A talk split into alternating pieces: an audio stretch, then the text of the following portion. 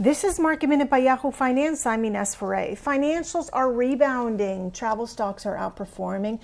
The banks are seeing green, especially after those block trades over the weekend and last week. Wells Fargo jumping more than 2.5% after saying it had no losses from those Archegos block trades last week. Travel stocks are in the green with American Airline and other airlines also higher. And GameStop is having another management change spearheaded by Ryan Cohen. Elliott Wilke, formerly from Amazon, has been named Chief Growth Officer. Also, GameStop announced a few other management additions. GameStop up more than 4% today. For more market minute news, head to yahoofinance.com.